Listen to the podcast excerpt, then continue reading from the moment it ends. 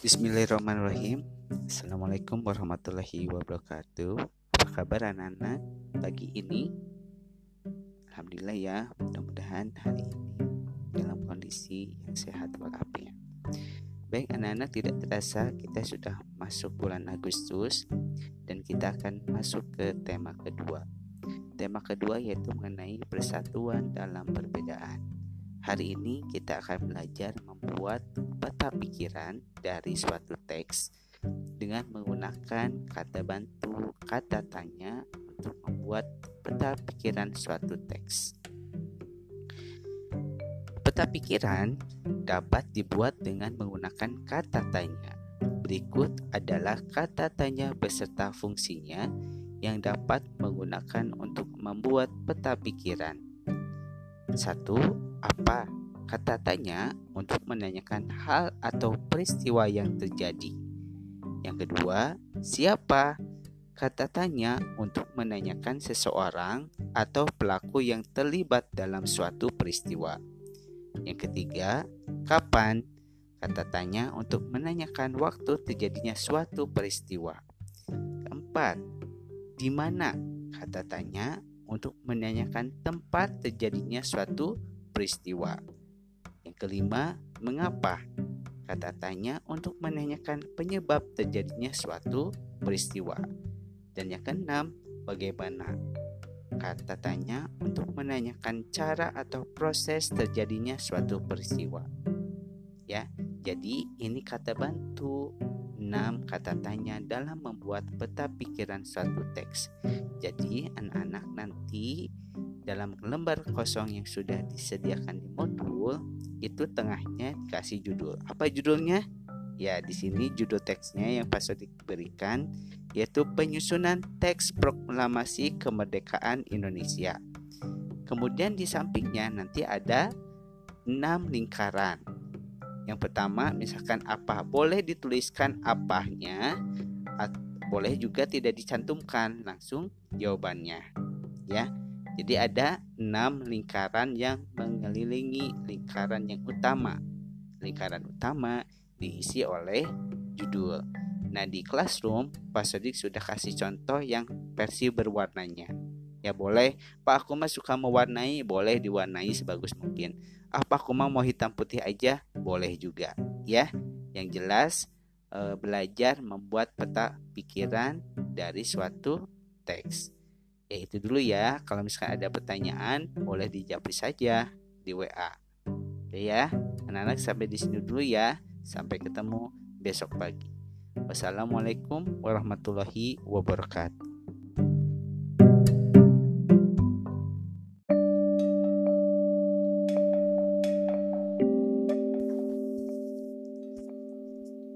Bismillahirrahmanirrahim Assalamualaikum anak-anak Selamat pagi berjumpa lagi dengan Pak Sondi di pembelajaran tematik. Nah, hari ini kita akan belajar mengenai muatan IPS. Ya, kalau 17 kalau kalau bulan Agustus biasanya kita diperingati pada tanggal 17-nya sebagai hari kemerdekaan Indonesia, ya.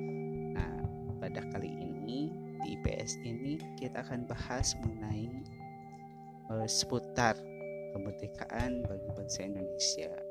Di antaranya makna proklamasi kemerdekaan bagi bangsa Indonesia. Oke ya, kalau kalau kita sekolah biasanya 7 uh, eh, Agustus apa ya? Ya, kita suka mengadakan kegiatan 17-an, perlombaan sekolah. Untuk saat ini kita belum bisa ya melaksanakan permainan atau perlombaan untuk memperingati kemerdekaan Indonesia yang keberapa? Ke-75. Ya, tahun ini kita masuk ke usia 75 tahun. Baik, anak-anak kita akan bahas mengenai makna proklamasi kemerdekaan bagi bangsa Indonesia. Satu, menandai lahirnya bangsa Indonesia sebagai bangsa yang merdeka. Proklamasi kemerdekaan Indonesia merupakan peristiwa bersejarah bagi bangsa Indonesia. Peristiwa ini menandai kelahiran negara Indonesia. Indonesia menjadi bangsa yang merdeka dan terbebas dari penjajahan bangsa asing. Penderitaan rakyat selama masa penjajahan membuat bangsa Indonesia bertekad menjadi bangsa yang merdeka. Kemerdekaan merupakan hak semua bangsa. Oleh sebab itu, seluruh rakyat Indonesia berjuang untuk meraih kemerdekaan peristiwa proklamasi kemerdekaan pada tanggal 17 Agustus 1945 sebagai pernyataan atas kemerdekaan bangsa Indonesia. 2. Puncak perjuangan bangsa Indonesia meraih kemerdekaan. Bangsa Indonesia dijajah bangsa asing sangat lama. Perjuangan melepaskan diri dari penjajahan ini sudah berlangsung sejak lama Para pejuang dari berbagai daerah, tua dan muda, silih berganti mengangkat senjata mengusir penjajah. Namun, upaya mereka masih belum berhasil karena pejuang masih bersifat kedaerahan dan terpecah-pecah. Setelah peristiwa Sumpah Pemuda tahun 1928, barulah para pejuang bersatu padu memperjuangkan kemerdekaan Indonesia. Saat itu tiba ketika Jepang kalah dari sekutu pada Perang Dunia Kedua. Indonesia yang pada waktu itu menjadi jajahan Jepang mengalami kekosongan kekuasaan. Terjadi perbedaan pendapat antara para pemuda yaitu golongan muda dan golongan tua. Para pemuda golongan muda mendesak Insinyur Soekarno dan Muhammad Hatta golongan tua segera memproklamasikan kemerdekaan. Sementara itu, golongan tua tidak mau tergesa-gesa memproklamasikan kemerdekaan karena khawatir terjadi pertumpahan darah rakyat Indonesia. Akhirnya, golongan muda dan golongan tua bersatu dan bersepakat memproklamasikan kemerdekaan Indonesia. Kedua golongan tersebut menyingkirkan perbedaan pendapat dan bersatu demi kemerdekaan Indonesia. Peristiwa ini merupakan puncak perjuangan bangsa Indonesia, yaitu terbebas dari penjajahan bangsa asing. Ketiga, pengakuan dunia luar sebelum peristiwa proklamasi kemerdekaan, Indonesia dikenal sebagai negara jajahan bangsa asing seperti Portugis, Spanyol, Belanda, Inggris, dan Jepang. Pembacaan teks proklamasi kemerdekaan oleh Soekarno menjadi pengumuman kepada dunia bahwa Indonesia telah merdeka dan sejajar dengan negara lain sebagai bangsa yang berdaulat. Keadaan ini diikuti dengan pengakuan dari negara lain. Negara pertama yang mengakui kemerdekaan Indonesia adalah Mesir. Pengakuan kemerdekaan Indonesia kemudian diikuti oleh Suriah, Irak, Lebanon, Yaman, Saudi Arabia, dan Afghanistan. 4. Bukti bahwa Indonesia merupakan bangsa yang mandiri. Jepang memang menjanjikan kemerdekaan bagi Indonesia. Namun, para pemuda menginginkan proklamasi kemerdekaan tidak dicampuri oleh Jepang. Oleh sebab itu, pemuda memaksa Soekarno untuk segera memproklamasikan kemerdekaan agar tidak terpengaruh oleh Jepang. Pemuda ingin menunjukkan bahwa kemerdekaan Indonesia merupakan murni hasil perjuangan bangsa Indonesia. Kemerdekaan Indonesia bukan hasil dari pemberian bangsa asing. Proklamasi kemerdekaan Indonesia membuktikan keberhasilan bangsa Indonesia mengusir penjajah. 5. Landasan untuk bersikap terhadap dunia.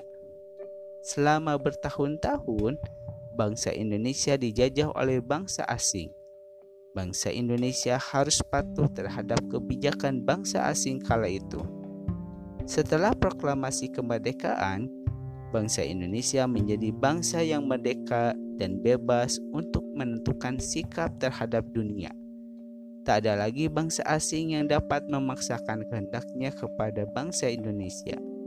Bahkan, bangsa Indonesia menjadi penggagas kemerdekaan bangsa-bangsa di Asia Afrika melalui konferensi Asia Afrika tahun 1955.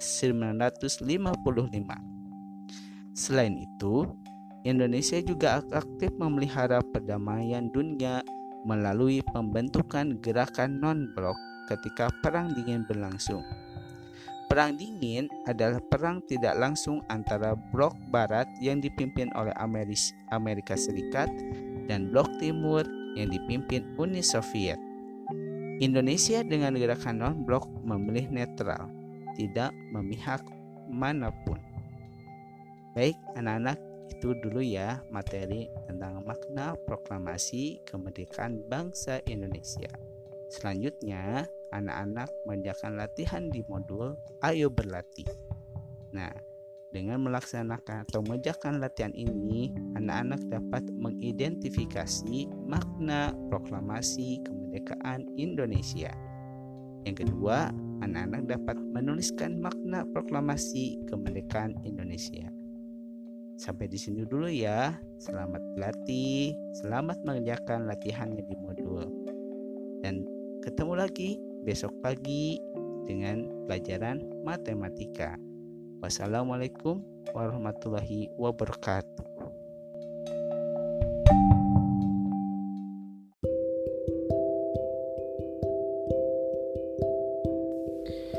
Bismillahirrahmanirrahim. Apa kabar anak-anak? Baik ya, mudah-mudahan pagi ini anak-anak dalam keadaan sehat walafiat. Bagaimana kemarin belajarnya? Sudah dikerjakan ya? Ya, kemarin kita belajar mengenai manfaat makhluk hidup terhadap manusia dan lingkungannya. Ya, kemarin ada kaktus sama kerang. Ya, siapa yang suka makan kerang? ya, jadi kerang laut itu bisa dijadikan bahan makanan bagi manusia. Nah, hari ini kita akan belajar mengenai muatan PPKN ya tentang apa? Tentang apa? Kalau tema dua itu ya tentang persatuan dan kesatuan ya. Baik kita akan mulai ya. Menjelaskan manfaat persatuan dan kesatuan dalam kehidupan negara kesatuan Republik Indonesia. Sejarah menunjukkan bahwa bangsa Indonesia berhasil meraih kemerdekaan karena adanya persatuan dan kesatuan. Meskipun terdiri beratas beragam suku bangsa, budaya, dan agama, bangsa Indonesia mampu bersatu dan mengalahkan para penjajah. Untuk mencapai persatuan dan kesatuan tersebut, diperlukan adanya kerukunan Perbedaan yang disatukan dalam kerukunan dapat menjadi kekuatan sebuah bangsa. Jika seluruh bangsa Indonesia bersatu, kita akan semakin mudah untuk menjaga kekayaan sumber daya alam dan budaya yang kita miliki agar tidak diambil atau diakui negara lain. Peribahasa yang berbunyi bersatu kita teguh, bercerai kita runtuh. Sangat sesuai dengan persatuan dalam perbedaan yang ada di Indonesia. Peribahasa tersebut memiliki arti suatu bangsa akan menjadi kuat dan semakin maju jika bersatu dan tidak terpecah belah.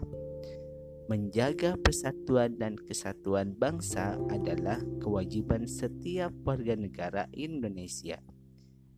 Jika persatuan dan kesatuan bangsa tidak dijaga, dapat terjadi perselisihan yang pada akhirnya akan memecah belah. Berikut manfaat persatuan dan kesatuan bagi negara kesatuan Republik Indonesia. 1 bangsa Indonesia menjadi bangsa yang kuat dan maju. Dua, pembangunan nasional akan berjalan dengan lancar, aman, dan cepat. Tiga, kesejahteraan masyarakat akan tercapai secara adil dan seimbang.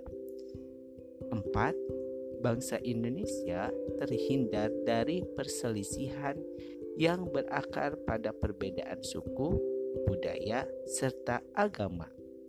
5. Persaudaraan antara warga negara terjalin semakin erat.